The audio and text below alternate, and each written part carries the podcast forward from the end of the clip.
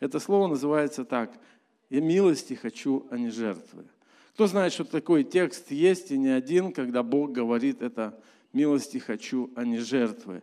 Знаете, это всегда говорится а, народу Божьему, это всегда говорится в разряде священников. Это всегда говорится людям, которые способны уразуметь, что всякая жертва, всякая жертва в Ветхом Завете, в Новом Завете, она говорит о милости Божьей.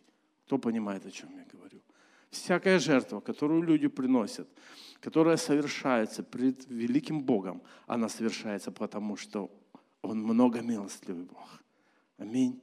И поэтому Бог именно так создал священство и священников, а мы с вами священниками, кто может сказать аминь? Что мы с вами священниками, так написано, 1 Петра, я сейчас прочитаю, 2.9. Но вы род избранный, царственное священство, народ святой, люди, взятые в удел, дабы возвещать совершенство призвавшего вас из тьмы в чудный свой свет. Некогда не народ, а ныне народ Божий, некогда не помилованные, а ныне помилованные, возлюбленные. Прошу вас, как пришельцев и странников, удаляйтесь от плотских похотей, восстающих на душу, и провождать добродетельную жизнь между язычниками, дабы они за то, что злословят вас, как злодеев, увидя добрые дела ваши, прославили Бога в день посещения. Аминь. Мы никогда не народ, теперь его народ – мне когда не помилованы, теперь помилованы. И апостол Петр говорит, что мы род избранный. И он говорит, царственное священство. Дорогие, с этого текста мне бы хотелось выделить, вот знаете, какие слова, которые записаны в 9 стихе, вторая половина. Для чего мы избраны Богом? Дабы возвещать совершенство, призвавшего вас из тьмы в чудный свой свет. Чтобы мы с тобой не просто говорили, что мы священники Бога живого, мы, значит, христиане, но у нас есть призвание. И призвание – это то, что мы с тобой возвещаем, что наш Бог совершенный Бог. Он настолько совершенный, что Он мог и смог это совершить в моей жизни и призвать меня из тьмы в свой чудный свет. Аллилуйя. Вы согласны, что в свете Божьем выглядит все по-другому? Такое хорошее выражение, да, как включили в комнате свет. В моей жизни пришел Иисус, включился свет, я вдруг стал видеть, понимать все. И это наше призвание, как священников. Поэтому каждый священник, я верю так, каждый призванный, он способен увидеть о том, что за всякой жертвой, о которой говорит Библия, Бог говорит о том, что я хочу милости, а не просто жертвы. А не жертвы. Милости я хочу. Я хочу, чтобы вы имели вот эту способность увидеть это. И об этом сегодня я хочу поговорить с вами. Потому что отчасти где-то внутри по-человечески я понимаю, тема в церкви, которую поднимает Дух Святой, как я верю, и направляет наши мысли, ну, у кого-то в большей, меньшей степени, но он направляет на этот мир. Потому что Слово Божье, оно звучит об этом мире. Это Слово Божье звучит о Евангелии. Я не знаю, как у вас, получается у кого-то перенаправить ход мысли, как-то он маленько в эту сторону начал двигаться. Может мне помахать кто-то рукой от слышанного слова или нет, что вот вы начали размышлять немножко как-то по-другому. Есть такая реакция? Спасибо большое. Ну, я по-настоящему говорю, я не говорю о том, что вы сделали, кого вы пригласили уже. Возможно, вы уже кого-то пригласили, уже начинаете двигаться. Но очень важно то, чтобы мы начали думать в этом направлении, потому что только за нашими мыслями по-настоящему будут наши дела, там, где мы будем находиться. Знаете, и я знаю, что когда говоришь о Евангелии, я касался этой темы на той проповеди, есть разная реакция совершенно у людей. Не закидайте меня камнями, я сейчас Церковь Завета, давайте в первый пункт сразу помещу, а потом как, как будто бы поговорим о ком-то, не о нас, шучу, но э, я думаю, что так есть всегда, потому что я хочу выделить четыре таких реакции людей на то, когда я их призывают говорить Евангелие или вообще говорят, что сейчас надо говорить Евангелие. Они разные. Это не, не значит, что человек, он э, к той или иной категории, у него может быть сегодня одна реакция, а завтра у него может быть совершенно другая реакция. Поэтому вот то, что я наблюдаю, это просто вот моя жизненная практика, скажем так. Знаете, первая категория – это люди, которые что, ну, готовы проповедовать везде и всегда. Кто знает таких людей? Вот Андрей Матюнин, где у нас? Благословенный брат, э, вот, да, готов везде всегда проповедовать Евангелие. Они, им не надо там специальной подготовки внутри себя, ну так я, по крайней мере, думаю или вижу, я Андрея выделил, потому что его большинство знает. На самом деле намного больше таких людей. Везде и всегда. Им по факту такое чувство, что им как будто мотивация даже не нужна. Вы знаете, им призыв не, не нужен, он просто делает, идет или делают это, проповедуют. Для них так естественно это. Вы скажете, может быть, это дар евангелиста. Я, я, конечно, это дар евангелиста однозначно. Не у всех может быть такой дар, но есть категории людей, которые говорят, пойдем проповедовать. Конечно, пойдем, есть возможность. То есть такие люди есть, и я Церковь Завета сюда приписываю. Но вторая категория, на мой взгляд, которая есть, это люди понимают, что Бог призывает их проповедовать. Вот они внутри понимают. Но, знаете, вот, вот Иона, кто читал книгу Иона? Знаем же, большинство из нас – вот иногда мы ведем себя вот как Иона. Вот мы знаем, что нам надо проповедовать, Бог предлагает. Но у нас есть обстоятельства. Вы знаете, что Иона, когда развернулся и пошел в другую сторону, э, из этой книги мы можем увидеть, что у него были обстоятельства. То есть он объяснял э, в реальности сам себе, он легко объяснил, он даже, по-моему, у него борьбы не было, он просто понимал, что он не будет этого делать, и все. Почему? Он не согласен с Богом просто. Потому что эти люди, они много зла причинили Израилю. Ну, очень просто такие жестокие, там, негодяи, это не невия. То есть он, он не мыслит так, он не хочет думать в этом направлении. Он не, не собирается, он пошел. А потом мы знаем, что он все-таки пошел, проповедовал. Знаете, и так с нами бывает. Вот он проповедовал, но вот он проповедовал, они покаялись, он огорчился, да? Почему? Потому что вот этот огонь, который по факту должен был зажеться, как бы, да, как правильно, простите, зажечься э, внутри него, то так не произошло. И так у нас бывает, у меня так бывает, знаете, надо, ну надо, надо, да нет, да у меня тут сейчас, сейчас тут много дел, потом, потом, потом думаешь, ну, сказал потом, надо идти потом, и ты уже вот идешь потом, а, ну, сделал и все, как бы сел, ну, покаялись, ну, а не горит. А если не горит, то я людей не вмещу потом. Потому что я же этим людям как служить-то смогу? Если, согласитесь, Христос же нас вместил до того, да, как мы с вами примирились. Он, он вместил нас с тобой в свое сердце. Поэтому очень важно, но я вижу, что такая реакция, она также бывает. Есть реакция, я вам так скажу, такая, что у человека вообще все противится внутри, на самом деле. Он не говорит, что он не хочет, ну, он так не говорит, но он говорит, да это не, сейчас не то время, да вы посмотрите, надо занимать, сейчас вот это надо. То есть он почему-то все объясняет, что надо, но он никак не хочет. Какая глупость прямо сейчас этим заниматься, когда вот-вот-вот есть.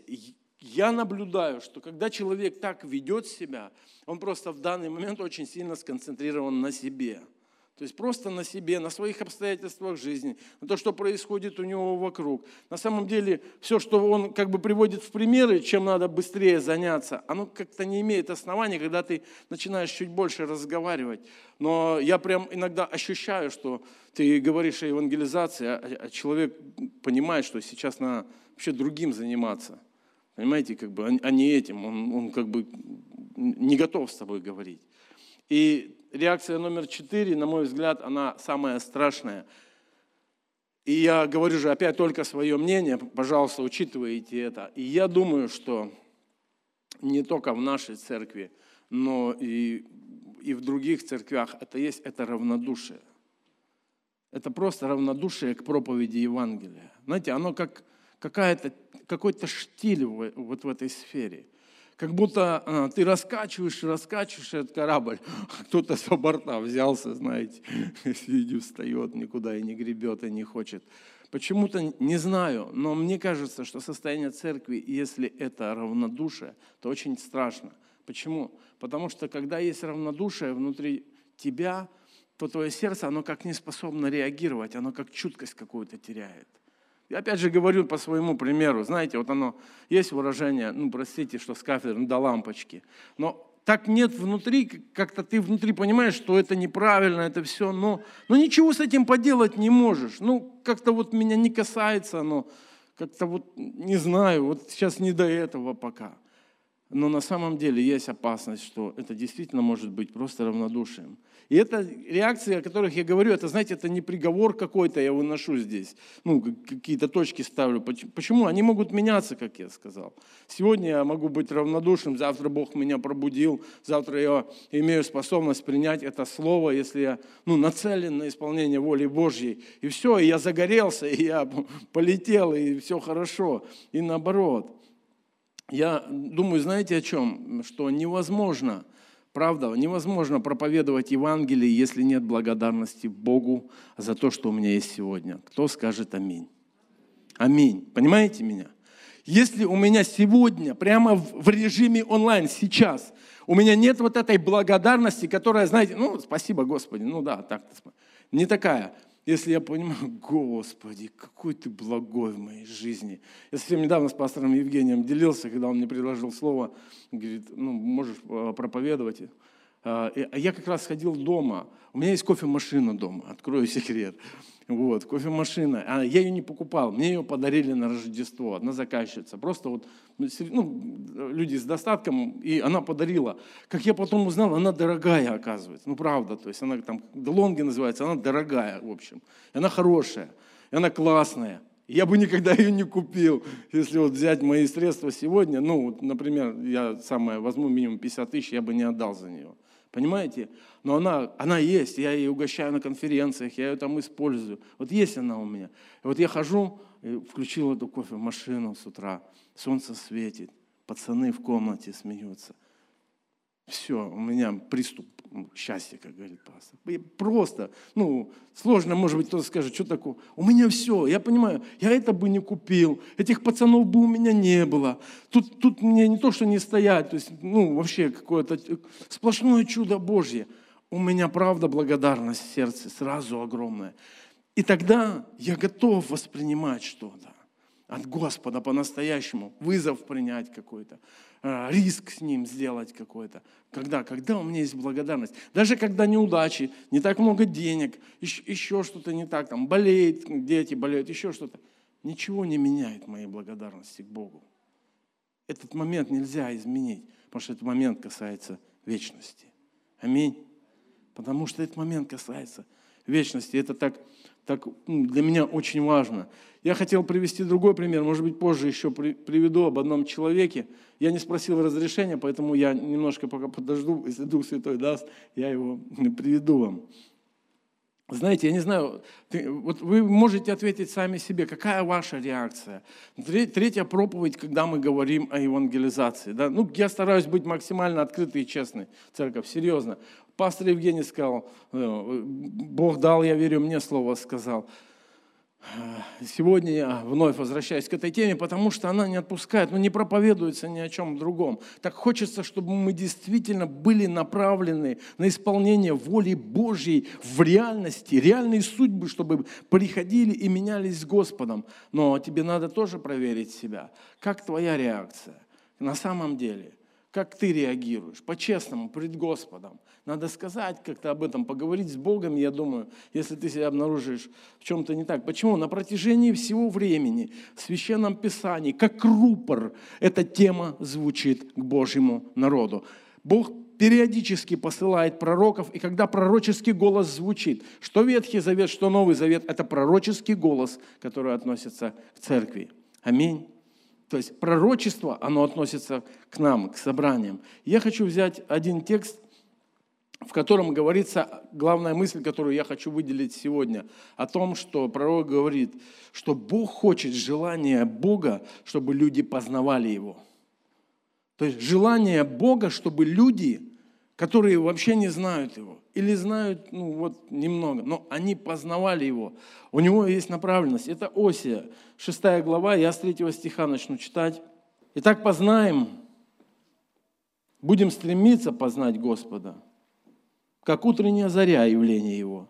И Он придет к нам, как дождь, как поздний дождь, оросит землю. Что сделаю тебе, Ефрем? Что сделаю тебе, Иуда? Благочестие ваше, как утренний туман, и как роса, скоро исчезающая.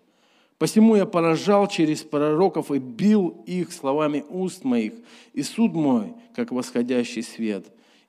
Ибо я милости хочу, а не жертвы, и боговедение более, нежели все сожжений. Они же, подобно Адаму, нарушили завет и там изменили мне. Галаад, город нечестивцев, запятнанный кровью. Как разбойники подстерегают человека, так сборище священников убивают на пути в Сихем и совершают мерзости. Если на греческом вот этот последний стих, он звучит так. «Скрыли священники путь Господа, убили Сихем, потому что беззаконие сделали». Знаете, Осия вообще говорит о конкретном периоде времени в Израиле, когда Израиль делился на два царства. Э, это третье царство, я постараюсь своими словами рассказать. Там речь идет Раав и Иравам. Это были те два царя. То есть Раав, он пришел в Сихем, вот туда. И Сихем – это вообще город-убежище. И он пришел в Сихем, и когда Иеравам это услышал, а он был, ну, как сказать, в бегах, там с Соломоном у него были непорядки, вот. Он услышал, что Раав воцарился, и он пришел туда. И, и с людьми пришел и говорит, примите, снимите с нас это вот это бремя неудобоносимое, которое возложил Отец твой. Он говорит, и, знаете, Раав, он, он, он не Раав, простите, Равам, он пошел и советуется с старейшинами. Говорит, что сделать? Вот просят, как поступить. И старейшины ему говорят, сделай так, как они просят. Они будут верно тебе служить всю жизнь. Сними иго, сделай послабление, сделай это. Айравам идет и советуется со своим возрастом, с молодыми, со своими парнями, которые говорят, закрути гайки, еще сильнее закрути еще круче сделаем, чтобы они вообще там понимали. И написано, отвечал царь народу, у вас нет этого текста, я просто прочитаю, сурово и пренебрег совет царств, что они советовали ему. И говорил он по совету молодых людей, и сказал, отец мой наложил на вас тяжкое иго, а я увеличу иго ваш. Отец мой называл, наказывал вас бичами, я буду наказывать вас скорпионами. Интересно, знаете, и после этого у него осталось два колена, а десять воцарился Яровам. То есть они говорят, что нам части в Давиде? Так, так ведет себя, народа не слушает. Делает, что хочет какой-то юнец. И он, ушел. И получилось два царства. И два царства. И более того, сам Эравам, который был над десятью коленами, знаете, как он поступил? Большинство, может быть, из вас знает. Написано так, э, и говорил Иеравам в сердце своем, царство может опять перейти к дому Давидову. Если народ сей будет ходить в Иерусалим для жертвоприношения в доме Господнем, то сердце народа сего обратится к государю своему Иераваму, царю иудейскому, и убьют они меня, и возвратятся к Раваму, царю иудейскому. И посоветовавшись, царь сделал двух золотых тельцов и сказал народу, не нужно нам ходить в Иерусалим. Вот боги твои, Израиль, которые вывели тебя из земли египетской. Знаете, мы где-то уже слышали такую историю, помните, с Моисеем, когда Моисей спустился с горы. Они уже сделали, вот, говорит Бог твой телец, который вывел тебя из земли египетской. История, знаете, повторяется. История повторяется, и народ перестал ходить, и он начал поклоняться вот этим идолам, вот этим тельцам. И об этом говорит Осия. Он говорит, священники, они скрыли. И так написано, поставил одного Фили, другом Дани – и повело это к греху, ибо народ стал ходить к одному из них, даже в Дан. Построили капище на высоте и поставили из народа священников, которые не были из сынов Левиных. Все шиворот на выворот в Божьем народе. Просто все шиворот на выворот. Просто совершенно по-другому все пошло. Знаете, когда я размышляю это, мы сегодня также можем это видеть. Сегодня люди могут подобное говорить на самом деле. Например, какая разница, где Богу поклоняться? Да, такие выражения. Какая разница, где, в какой церкви служить, главное Богу служить. Я прям беру цитаты. У каждого свой дар, не обязательно проповедовать Евангелие. Ну, я думаю, что вы с многими сталкиваетесь мыслями даже, которые приходят. А, а что, ну, сделаем что-то свое, но Бог, Он по-другому смотрит. Он по-другому смотрит на священство. Почему так происходит? Что, что происходит? Почему так уводит нас периодически от проповеди Евангелия? Почему мы периодически начинаем ну, как-то вариться совершенно в других каких-то процессах, как церковь, я имею в виду. Как церковь, совершенно в других процессах что-то очень важное становится. А, уклад наш становится очень важен, традиции наши становятся ну, важнее, чем Божье поручение. И когда я смотрю на эту историю, я понимаю, что религия и поклонение идолам, в частности, это когда за какими-то видимыми ритуалами, как этот Иеровам, это видимые ритуалы, тельцов дал, все, все сделал. На самом деле он достигает просто своих человеческих целей. Он просто не хочет, чтобы у него забрали царство. Это же меркантильные цели. Просто вот они, они на, на виду, на плаву. Он говорит это своими устами. И он становится просто равнодушен к тому, чтобы народ, который ему верен, 10 колен, по-настоящему познавал Бога. И об этом говорит Осия. И об этом говорит Осия. Но когда мы с вами смотрим на Иисуса, если взять Иисуса, это тот, кому мы с тобой подражаем, то мы видим совсем другой пример священника. Совершенно другой. Помните Матфея 9.9? Написано так, проходя оттуда, Иисус увидел человека, сидящего у сбора пошлин по имени Матфей, и говорит ему, следуй за мной. И он стал и последовал за ним. Когда Иисус возлежал в доме, многие мытари и грешники пришли и возлегли с ним и учениками его. Увидев то, фарисеи сказали ученикам его, «Для чего учитель ваш ест и пьет с мытарями и грешниками?» Иисус же, услышав это, сказал им, «Нездоровые имеют нужду во враче, но больные. Пойдите, научитесь, что значит – милости хочу, а не жертвы. Ибо я пришел призвать не праведников, но грешников к покаянию. Иисус говорит о том, что Он пришел призвать народ к покаянию. Вот что делает священник по-настоящему.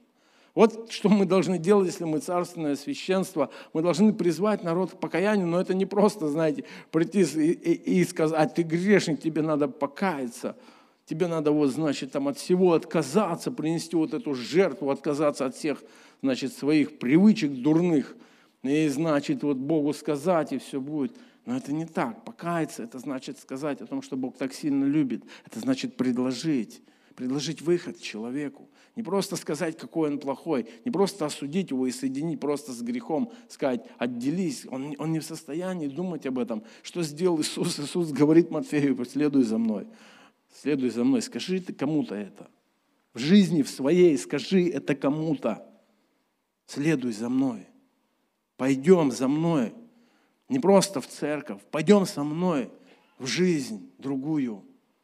Давай мы вместе с тобой пойдем. Я готов с тобой пойти. Подумайте об этом, чтобы взять так человека внутрь себя. Иисус не шутил с Матфеем.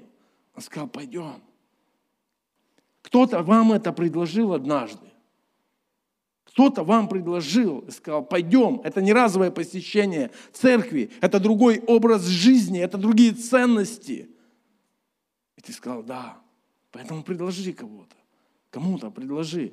И когда он поворачивается, а фарисеи смотрят, да, он говорит, узнайте, милости хочу, а не жертвы. И только он идет с ним в жизнь, как вдруг вокруг все люди другие приходят, смотрят. Я помню, когда я покаялся, знаете, я не знаю, у меня все, кто в последнее время в мире с кем жил, они все побывали на собрании, ну кто-то остался, кто-то нет, но все побывали, все пошли смотреть, что, что это такое, что же с ним произошло-то, ну, что это он там чудит по новой так. У меня все здесь были, и, и женщины, и мужчины, и, и дети с ними приходили. Все, понимаешь? Всем охота. Иисус с ними имеет свою э, работу, имеет свою задачу, Дух Святой трудится. Знаете, я помню свой собственный пример покаяния. Я не знаю, вы помните свой пример покаяния? Конечно, пастор помнит, а еще кто-нибудь помнит. Но это важно, я вам расскажу про свой. Э, я, я не знаю а, момент, э, знаете, вот такой сказать, вот я покаялся вот здесь, но я помню мое сокрушение. я помню, что я когда к Богу взывал, я реально просил о милости к Нему. То есть я даже не знал, я не называл Иисуса Иисусом, я не говорил к Иисусу, я говорил к Богу, я не говорил во имя Иисуса, я просто говорил, Бог, Бог, я там требовал ответов от Него. Я просил вот этой милости к себе, чтобы получить этот ответ о смысле моей жизни, моего существования вообще здесь. Зачем я здесь? То есть, Зачем? Такой ну, хильник, я мало могу, я вообще ничего, я со своей жизнью управиться не могу. Для чего я вообще родился? Не понимаю. Господи, я там, я рассказывал много раз, я выгорел целую пачку сигарет, пока я разговаривал с Богом. И Бог на следующий день начал говорить со мной. И через какое-то время я уже был э, в Доме Милосердия, и только через 10 дней я уже Слово Божье начинал читать. Руководитель подошел и сказал мне, ты не хотел бы покаяться? ну, а что надо для этого? Он говорит, ну, надо повторить вот это, вот это, вот это. Молитву покаяния. И тогда я назвал Иисуса Господом своим и призвал. И я вам скажу, по чувствам своим и ощущениям, мое покаяние было на, на, на бревнышке, скорее всего, по моим ощущениям. Мое сердце, там, там с ним что-то происходило. А здесь, знаете, что происходило? Не, не менее важная вещь. Здесь такое осознанное – что-то, у меня что-то наподобие того, как я потом водное крещение принимал. Знаете, такое решение. Уже, уже в Библии прочитал сам, что, что уже поверил в это. Сказал, да, никаких особых переживаний не было, но что-то настоящее пришло в мою жизнь. Понимаешь? Что-то, ну, реально настоящее. Я вдруг такой был счастливый, повторил так, ходил внутри себя, проверял свои чувства. Это очень сильно Поэтому, знаешь, какая задача у нас с тобой? После того, как мы попроповедовали человеку Евангелие, нам надо помочь ему, чтобы он выразил свою веру. Понимаешь? Если ты и я, мы царственное священство, нам надо помочь человеку выразить свою веру Богу через то, что он услышал, через священное писание, которое он услышал. И для меня тоже это очень важный момент – Дальше, знаете, тоже есть история, о которой я хочу немножко сказать. Тоже про Иисуса. Это Матфея 12 глава, чуть дальше. А, она всем известная. Идет Иисус с засеянными полями, и ученики в день субботний начинают тереть колоски, написано. Ученики же его залкали, начали срывать колосья и есть. Фарисеи, увидев это, сказали ему, вот ученики делают, чего не должно делать в субботу. Он же сказал им, разве вы не читали, что сделал Давид, когда взалкал и бывшие с ним, и как он вошел в Дом Божий и ел хлебы предложения, которых не должно было есть ни ему, ни бывшим с ним, а только одним священником. Или не читали ли вы в законе, что в субботы священники в храме нарушают субботу, однако невиновны?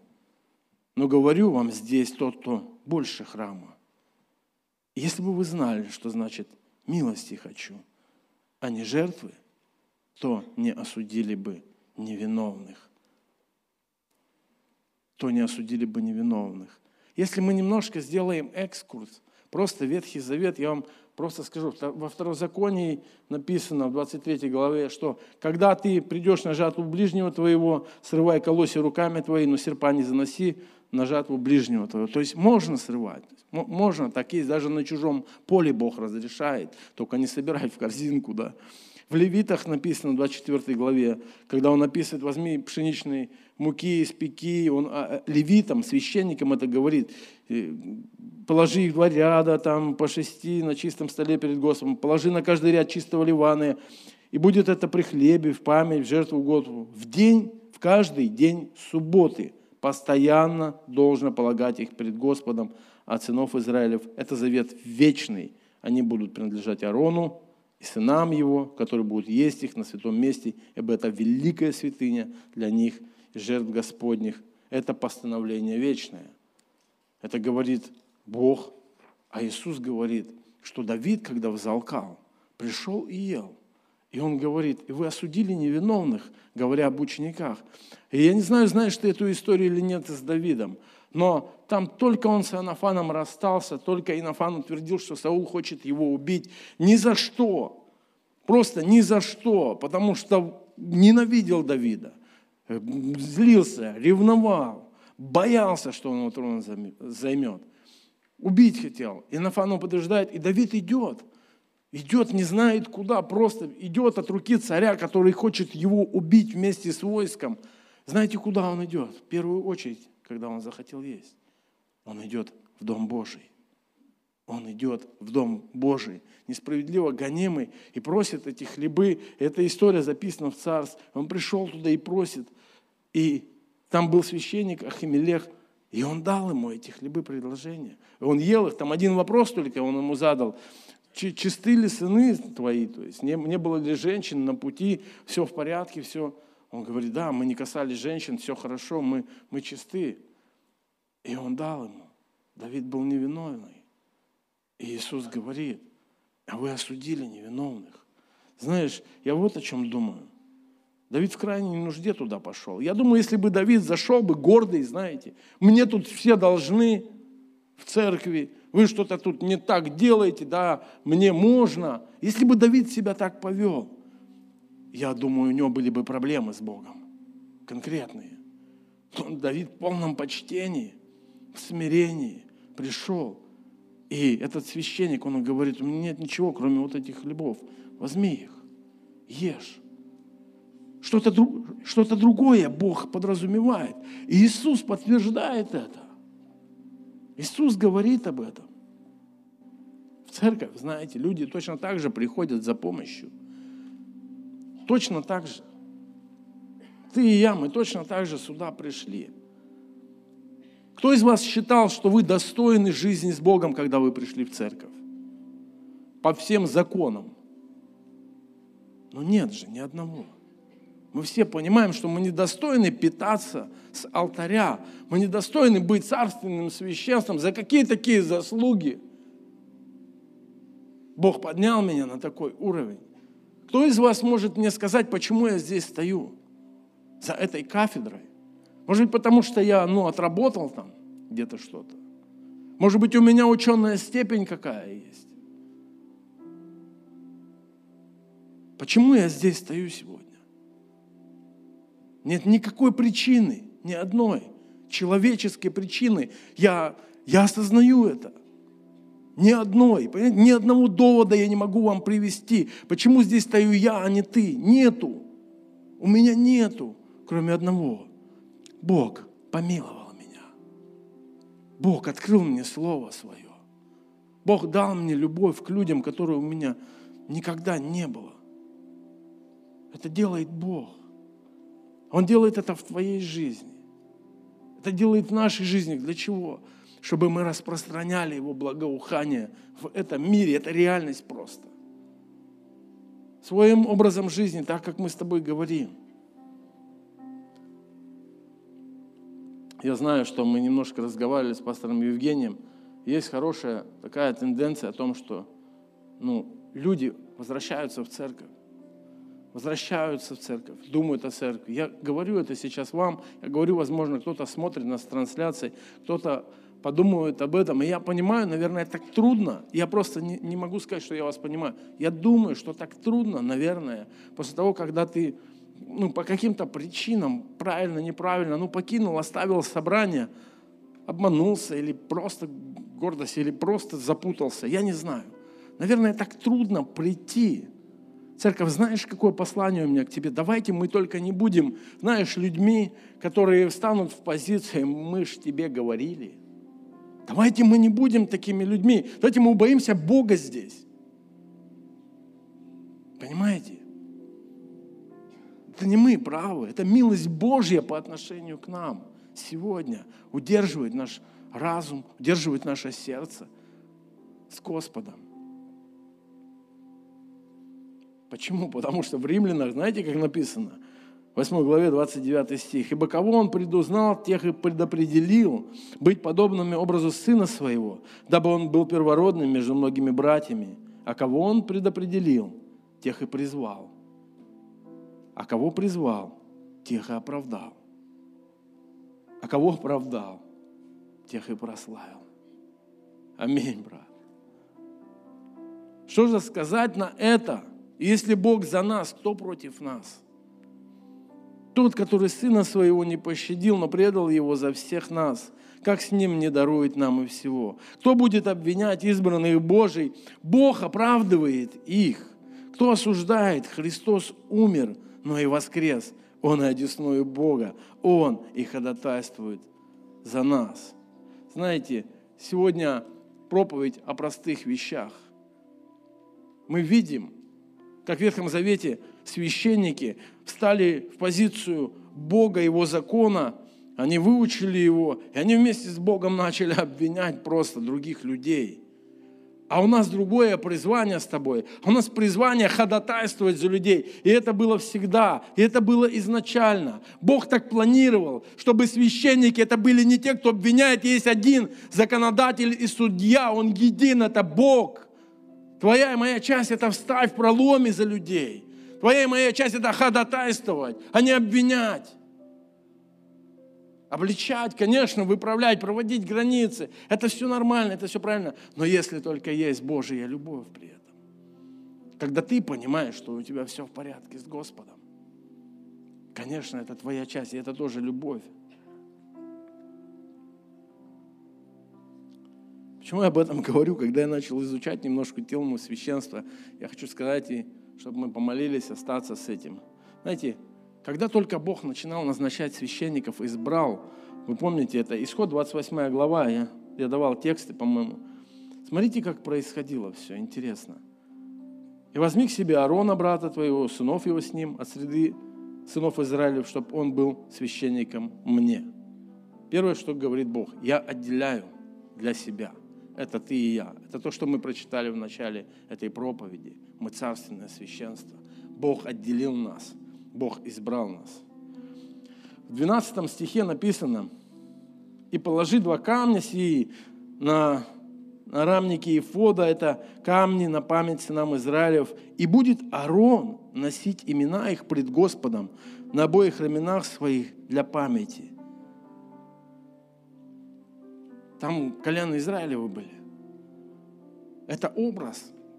Это то, о чем мы говорим, чтобы взять людей по-настоящему и носить их в молитве, держать их внутри себя, свои домашние группы, туда, куда ты погружен в церковь, когда Бог тебе дает людей молиться, ходить о них, держать их. И это Ветхий Завет, священники, никакого жертвоприношения, ничего не ставит устав. Носи, носи Израиль, носи народ Божий, молись за народ Божий, молись за людей. Потом в 29 стихе написано так, «И будут носить Аарон имена сынов Израилев на оперстнике судном у сердца своего, когда будет входить во святилище для постоянной памяти пред Господом. Но наперстник судный возложи Урим и Тумим, и они будут у сердца Ааронова, когда будет он входить во святилище пред лицо Господне. И будет Аарон всегда носить суд сынов Израилевых у сердца своего пред лицом Господним. Я думаю, это речь о том, что, знаете, все согрешены и лишены славы Божьей.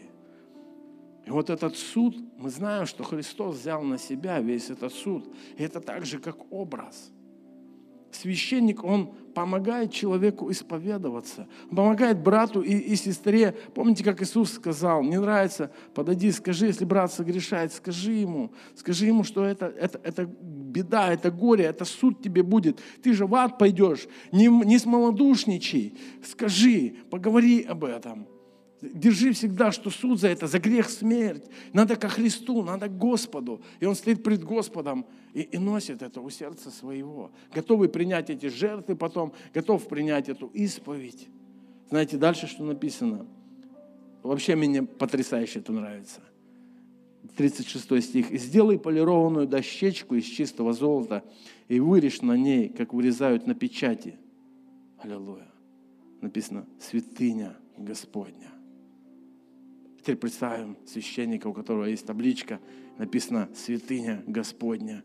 И прикрепи ее шнуром голубого цвета кидару, так, чтобы она была на первой стороне кидара.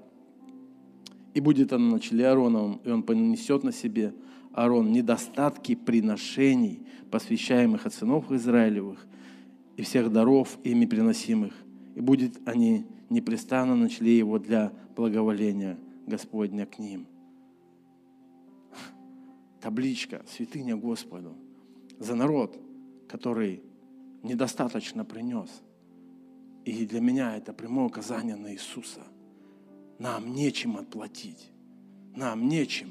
Никогда недостаточно будет десятин, приношений, козлов, овнов, еще чего-то, чтобы заработать это спасение. И это прямое указывает на Иисуса Христа, святыня Господа.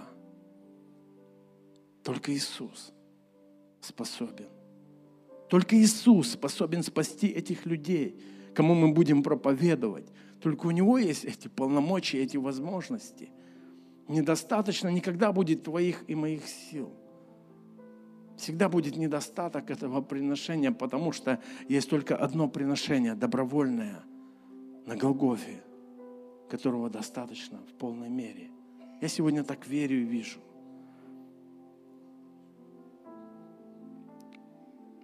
Уже время проповеди закончилось, но я хочу сказать, когда апостол Павел, он говорит о священстве, он говорит диаконы, он перечисляет, пишет Тимофею, все, все принципы, принципы он, он перечисляет.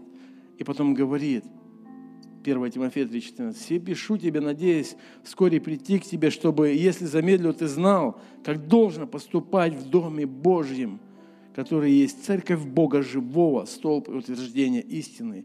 И беспрекословно, великое благочестие тайна, Бог явился во плоти, оправдал себя в духе, показал себя ангелом, проповедан в народах, принят верою в мире – и вознесся во славе. Аллилуйя. Данный аудиоматериал подготовлен и принадлежит местной религиозной организации христиан веры евангельской пятидесятников «Церковь Завета».